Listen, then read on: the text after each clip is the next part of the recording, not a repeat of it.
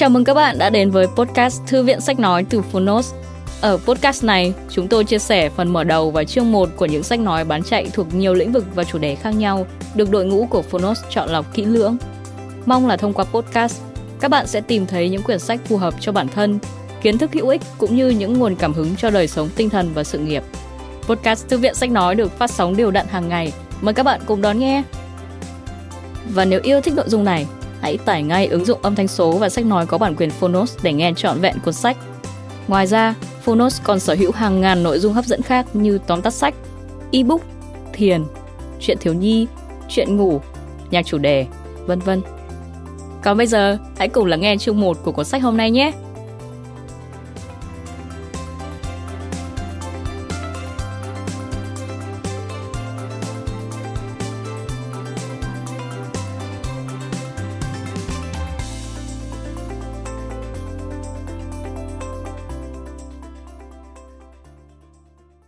Bạn đang nghe từ Phonos.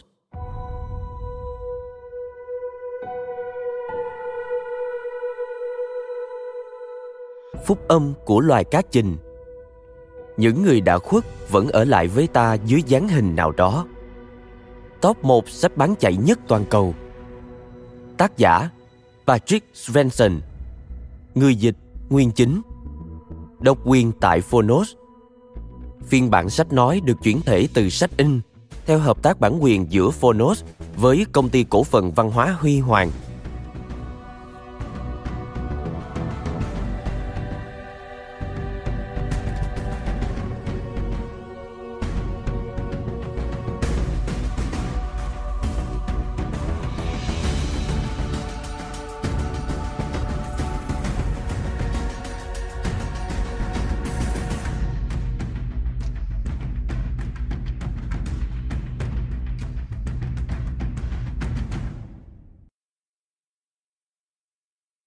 Sau này, cũng trên cánh đồng đó, hắn đứng im lìm trong bóng đêm. Khi lũ cá trình trường qua cỏ, như nỗi khiếp sợ vừa nở bung. Theo Seamus Heaney Mời bạn xem nội dung lời nói đầu được đính kèm trên ứng dụng. Chương 1 Loài cá trình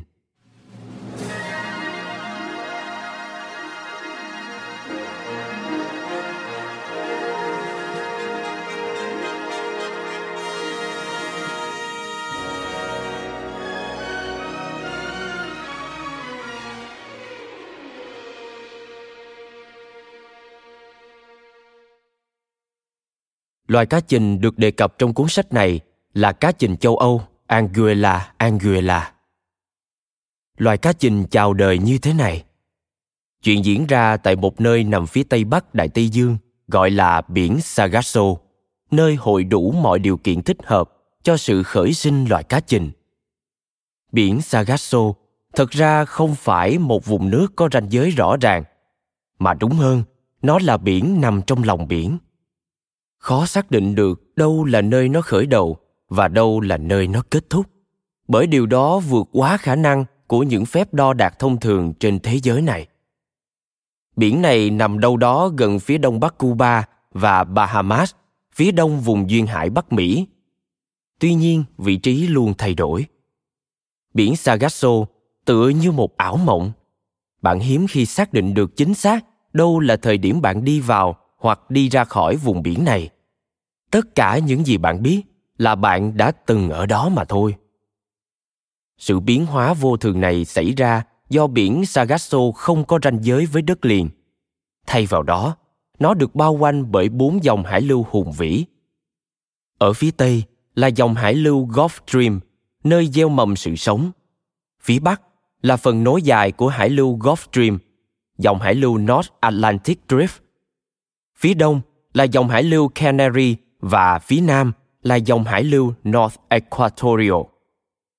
Với diện tích 2 triệu dặm vuông, biển Sargasso xoay tròn như một xoáy nước chậm rãi và ấm áp bên trong vòng tròn khép kín của bốn dòng hải lưu trên. Thứ gì lọt vào trong lòng nó sẽ khó mà thoát ra được. Nước nơi đây xanh thẳm và trong vắt, một vài nơi sâu đến hơn 7.000 mét mặt biển phủ kín những cánh đồng tảo nâu khổng lồ. Loài tảo này có tên Sargassum và đó chính là nguồn gốc tên gọi của vùng biển này. Những bè tảo rộng hàng ngàn mét phủ kín mặt biển, cung cấp thức ăn và chốn ở cho vô vàng sinh vật. Đó là động vật không xương sống tí hon, cá và sứa, rùa biển, tôm và cua. Sâu hơn bên dưới mặt nước, những loài tảo biển và thực vật thủy sinh khác phát triển trù phú. Sự sống dồi dào trong bóng tối, tựa như một khu rừng đêm. Đây là nơi loài cá trình châu Âu Anguilla anguilla được sinh ra. Cũng chính là nơi những con cá trình trưởng thành giao phối vào mùa xuân, đẻ trứng và thụ tinh cho trứng. Chính tại nơi đây, dưới sự che chở của vùng nước thẳm tối tăm, những sinh vật bé nhỏ trông như ấu trùng với cái đầu nhỏ kỳ cục và đôi mắt kém phát triển sẽ bắt đầu cuộc sống. Chúng được gọi là ấu trùng Leptocephalus với cơ thể trông như lá liễu, dẹt và gần như trong suốt, chỉ dài vài mm. Đây là giai đoạn đầu tiên trong vòng đời của một con cá trình. Những lá liễu mỏng manh này ngay lập tức lên đường bắt đầu cuộc hành trình của chúng. Cuốn theo dòng Gulf Stream, chúng trôi dạt hàng ngàn dặm qua Đại Tây Dương để đến vùng biển châu Âu. Cuộc hành trình này có thể kéo dài tới 3 năm. Trong thời gian này, lũ ấu trùng từ từ lớn lên từng mm một như quả bóng được bơm căng lên dần dần. Cuối cùng, khi đến được vùng biển châu Âu, chúng sẽ trải qua lần biến thái đầu tiên, trở thành cá trình thủy tinh. Đây là giai đoạn thứ hai trong vòng đời của loài cá trình. Nói thêm, biến thái, metamorphosis, là thuật ngữ sinh vật học chỉ sự thay đổi đột ngột về hình thái, cấu tạo và sinh lý của động vật sau khi được sinh ra hoặc nở ra từ trứng. Quay lại nội dung chính. Giống như khi còn mang hình dạng lá liễu trước đây, cá trình thủy tinh cũng có thân mình gần như trong suốt, dài khoảng 5 đến 7 cm, thon dài và trơn tuột, trong veo, cứ như thể cả màu sắc lẫn tội lỗi đều chưa vấy được vào thân chúng. Theo cách diễn đạt của nhà sinh vật học hải dương Rachel Carson, chúng trông như những que thủy tinh mỏng manh dài chưa đến một ngón tay mong manh và dường như không có khả năng tự vệ chúng được xem như món ăn đặc sản với rất nhiều người trong đó có những người xứ basque ở miền bắc tây ban nha khi lũ cá trình thủy tinh đến được bờ biển châu âu, chúng thường sẽ ngược lên thượng nguồn các dòng sông ngọn suối, gần như ngay lập tức thích nghi với cuộc sống trong môi trường nước ngọt. Đây là nơi chúng sẽ trải qua một lần biến thái nữa để trở thành cá trình vàng. Cơ thể chúng phát triển dài ra như thân rắn và đầy cơ bắp. Đôi mắt vẫn tương đối nhỏ, với tròng đen rất đặc trưng. Cặp hàm phát triển rộng và đầy sức mạnh mang của chúng nhỏ và gần như được giấu kín hoàn toàn những cái vây mỏng mềm chảy suốt toàn bộ phần lưng và bụng da bắt đầu hình thành sắc tố tô điểm cho chúng bằng những sắc nâu, vàng và xám. Và thân chúng bắt đầu được bao bọc bởi những vảy nhỏ đến mức ta không thể nhìn thấy hoặc cảm nhận được, cứ như chiếc áo giáp trong tưởng tượng vậy. Nếu lũ cá trình thủy tinh mềm mại và mong manh bao nhiêu, thì lũ cá chình vàng cường tráng và mạnh mẽ bấy nhiêu. Đây chính là giai đoạn thứ ba trong vòng đời của cá chình. Cá chình vàng có khả năng di chuyển qua những vùng nước cạn nhất và cây cỏ um tùm nhất, cũng như những dòng nước chảy xiết nhất. Chúng có thể bơi qua vùng hồ tối tăm và ngược lên dòng suối yên bình, ngược dòng những con sông cuồng dại và bơi qua những lòng ao ấm áp. Nếu cần, chúng có thể băng qua đầm lầy và cả rãnh nước. Chúng không để hoàn cảnh ngán đường mình, và nếu tất cả môi trường nước khả dụng đều khô cạn chúng có thể bò lên đất khô, trương qua bụi cây khóm cỏ ẩm ướt nhiều giờ liền để tìm tới vùng nước mới. Vì lẽ đó, cá trình trở thành loài cá siêu việt, vượt lên trên thân phận làm cá. Có lẽ chúng thậm chí còn chẳng nhận thức rằng mình là cá. Chúng có thể di cư hàng ngàn dặm không mệt mỏi và không nao núng cho đến khi đột nhiên quyết định rằng mình đã tìm thấy nơi gọi là nhà Chúng không đòi hỏi gì nhiều ở ngôi nhà này ngoài một môi trường có thể thích nghi, tồn tại và tìm hiểu. Đó là một dòng suối hoặc đáy hồ có bùn, lý tưởng nhất là có thêm vài tảng đá hay hang hốc để ẩn nấp và đủ thức ăn. Một khi đã tìm được nhà, chúng sẽ ở yên tại đó hết năm này sang năm khác và thường chỉ đi loanh quanh trong vòng bán kính vài chục mét. Nếu bị đưa đi nơi khác bởi các tác nhân bên ngoài, chúng chắc chắn sẽ tìm cách quay về nơi cư trú mà chúng lựa chọn nhanh hết mức có thể. Người ta đã thấy những con cá chình sau khi được các nhà nghiên cứu đưa lên gắn thiết bị phát sóng radio rồi thả xuống cách nơi chúng bị bắt nhiều km, đã quay lại nơi chúng được phát hiện lần đầu tiên chỉ trong vòng 1 đến 2 tuần. Không ai biết chính xác chúng đã làm thế nào để tìm được đường về nhà. Cá chình vàng là sinh vật đơn độc.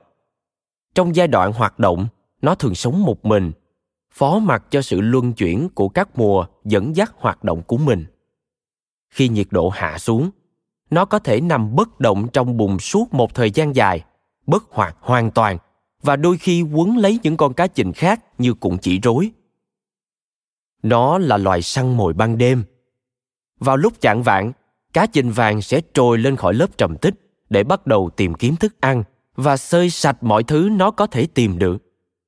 Sâu bọ, ấu trùng, ếch nhái, ốc sên, côn trùng, tôm nước ngọt, kể cả chuột và chim non nếu có cơ hội. Nó cũng không chê xác thối. Nhìn từ góc độ này, cá chình sống phần lớn cuộc đời trong lớp áo màu nâu vàng và luân phiên chuyển đổi giữa trạng thái hoạt động và bất hoạt. Dường như nó không có mục đích sống nào khác ngoài việc tìm kiếm thức ăn và chỗ ở hàng ngày. Như thể bản chất đầu tiên và tối hậu của cuộc đời là chờ đợi và ý nghĩa cuộc đời được tìm thấy trong những khe nứt hoặc trong một tương lai mơ hồ nào đó mà không một phương tiện nào có thể mang lại trừ lòng kiên nhẫn. Mà đó là một cuộc đời dài. Nếu tránh được bệnh tật và tai nạn, cá chình có thể sống đến 50 năm tại một chỗ. Ở Thụy Điển, có những con cá chình đã sống 80 năm trong điều kiện nuôi nhốt. Huyền thoại và truyền thuyết nói rằng cá chình có thể sống đến 100 năm hoặc hơn thế.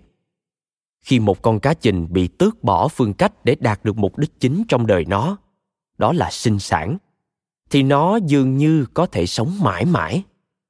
Cứ như nó có thể chờ đợi đến tận khi thời gian chấm dứt. Nhưng tới một lúc nào đó trong đời, thường sau 15 đến 30 năm, cá chình hoang dã sẽ thinh lên quyết định sinh sản – có thể chúng ta sẽ không bao giờ biết được điều gì đã kích khởi quyết định này nhưng một khi quyết định đã được đưa ra sự tồn tại bình lặng của cá chình sẽ đột ngột chấm dứt và cuộc đời nó sẽ bước sang một trang hoàn toàn khác. Nó sẽ bắt đầu tìm đường trở lại biển cả, và cùng lúc đó, trải qua lần biến thái cuối cùng trong đời mình. Cái màu xám xám và nâu vàng khó gọi tên trên da nó sẽ biến mất. Màu sắc của nó trở nên rõ ràng hơn và dễ nhận biết hơn. Lưng nó chuyển màu đen và hai bên lườn biến thành màu bạc, được tô điểm bằng những đường sọc. Như thể toàn bộ cơ thể nó biến đổi để phản ánh sự quyết tâm mà nó vừa mới tìm ra. Lũ cá chình vàng giờ trở thành cá chình bạc. Đây là giai đoạn thứ tư trong vòng đời của cá chình. Khi mùa thu trải rộng bức màn tối chở che của mình ra cũng là lúc cá chình bạc tìm đường trở ra Đại Tây Dương và bắt đầu khởi hành về biển sagasso Như thể thông qua sự lựa chọn có chủ ý, cơ thể cá chình sẽ thay đổi để thích nghi với các điều kiện của cuộc hành trình này. Chỉ đến lúc này, cơ quan sinh sản của chúng mới được hình thành. Vây phát triển dài và mạnh hơn để giúp chúng bơi nhanh hơn. Mắt to hơn và biến thành màu xanh lam để giúp chúng nhìn rõ hơn ở những tầng nước sâu dưới đại dương hệ tiêu hóa ngừng hoạt động dạ dày tiêu biến kể từ giờ trở đi tất cả năng lượng mà chúng cần sẽ được lấy từ phần mỡ dự trữ trong cơ thể chúng chứa đầy hoặc trứng hoặc tinh dịch không một sự can thiệp từ bên ngoài nào có thể làm lũ cá chình phân tâm khỏi mục tiêu của mình. Chúng sẽ bơi tới gần 50 cây số một ngày, đôi khi ở độ sâu hơn 900 mét dưới mực nước biển. Chúng ta vẫn biết rất ít về hành trình này chúng có thể hoàn thành chuyến đi trong vòng 6 tháng hoặc dừng lại trú đông. Người ta đã chứng minh rằng cá chình bạc có thể sống đến 4 năm trong điều kiện nuôi nhốt mà không cần ăn uống bất cứ thứ gì.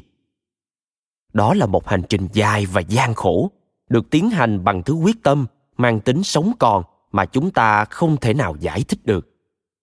Nhưng một khi lũ cá trình đến được biển Sargasso, chúng đã tìm được đường quay trở về nhà một lần nữa. Bên dưới tấm thảm tảo biển đang quay tròn, những quả trứng cá trình sẽ được thụ tinh. Và như thế, lũ cá trình đã xong việc. Câu chuyện của chúng hoàn thành. Rồi, chúng chết. Cảm ơn các bạn vì đã lắng nghe podcast Thư viện Sách Nói. Podcast này được sản xuất bởi Phonos, ứng dụng âm thanh số và sách nói có bản quyền dành cho người Việt. Hẹn gặp lại các bạn ở những tập tiếp theo.